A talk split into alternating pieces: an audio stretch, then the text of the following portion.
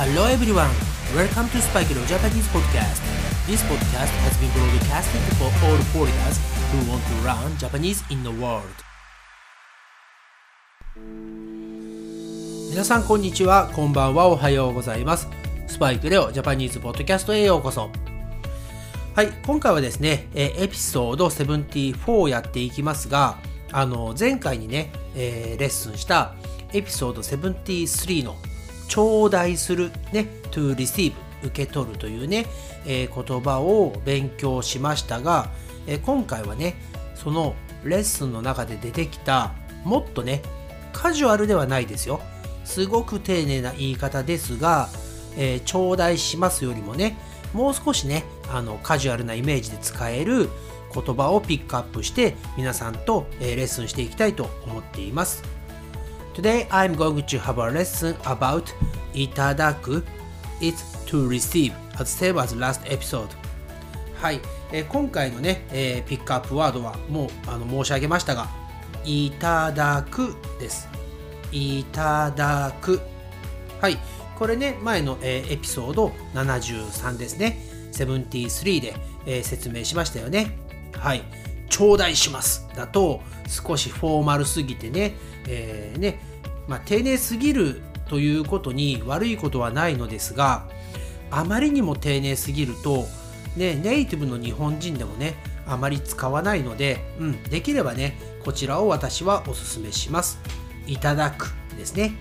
はい、えこれはもうあの先ほども説明した通り、ね、何かをもらうときにね、うん、あの使う謙譲語になります。はい、えー基本のフォームはですねあのググさんの前にね基本のフォームだけ説明しますがあの自分がねリスペクトする人や、ね、自分の目上の人とお話をしている時に簡単ですよね。物とか、えー食べ物ねフードとか機械ですね。あのマシーンではなくてオポチュニティの方ですね。はい。あと行為などをプラスいただきます。はい。えこれねあともう一つあるんですがこれはあの直接例文として、え説明します、えーすみませんとかね excuse me で始めて少しお時間をいただけないでしょうかとか、うん、よろしければご連絡をいただけないでしょうかという使い方をします。はい、これね、あの今聞いていて少しね気づかれた方いるかもしれませんが、あの日本ってね、ご飯を食べる前にいただきますっていうのをご存知ですか？いただきます。ね、これを、えー結構ね、みんな日本人はご飯を食べる前にね、言うのですが、うん、これに似た英語ってね、なかなかなくて、うん、あの、ちょっとね、あの、レリジョンみたいな感じになりますが、Thanks God とかいうね、方も見えますが、うん、あの、日本語でね、ご飯をいただくという意味で、いただきますという言葉がね、ものすごく使われます。もしね、あなたがね、あの、もし日本にね、今、留学していたりとか、うん、あの、ホームステイとかね、しているのであれば、ご飯をね、食べる前に、いただきますというとね、すごく感じがいいですね。はい、それではね、今日もググさんに英語で説明をしていただきたいと思います。An expression that indicates one's own actions using humble language for to receive. Used when receiving something you are grateful for or something that is helpful to you. はい、ググさん大変素晴らしい説明をいただいてありがとうございます。はい、えーこういう使い方もできますよね。はい、そしていつも通りね、例文の方でレッスンを進めていきたいと思います。えー前回ですね、前回ではないな、えーだいぶ前にググさんがね、ドバイにね、えーホリデーを過ごしに行ったっていう話をしましたが、その時にね、私はググさんに言われました。アスクされました。すいません。来週からドバイに旅行に行きたいので、1週間お休みをいただきます。はい、あいきなりね、お休みをいただきますですからね、もうあのネゴシエーションとか全く関係ないですよね。もうスパイクレオがダメと言っても、私は1週間休むぞというね、意志がすごく感じられて、うん、とても断ることはできませんでした。はい、そしてね、えー、それでは次ですが、えー、来週までに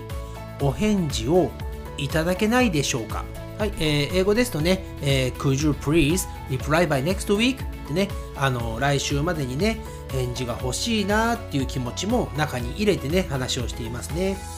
はい。えー、そして、えー、ね、これも前回ね、私、あの、エピソード73かな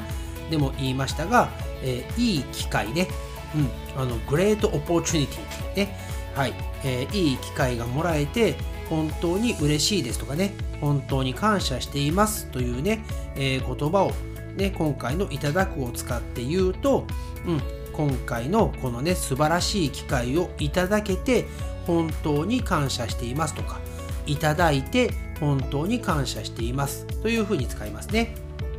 はい、えー、そして最後にはですね、えー、何かね、物をもらうというのが、いただくという言葉の、まあ、あの一番ね、ベーシックな使い方ですので、これの例文を一ついきます。えー、このテキストは先生からいただいたものですとかね、そういう使い方をします。えー、このテキストは先生からもらったんだよっていう時に、うん、先生というね、自分よりも目上の人に対して失礼がないようにね、うん、これは先生からいただいたテキストです。などとして使います。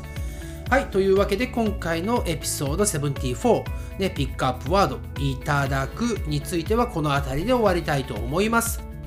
Thank you for listening to the episode 74 and I'll speak to you again soon as usual. But for now, it's time to say じゃあね、バイバイ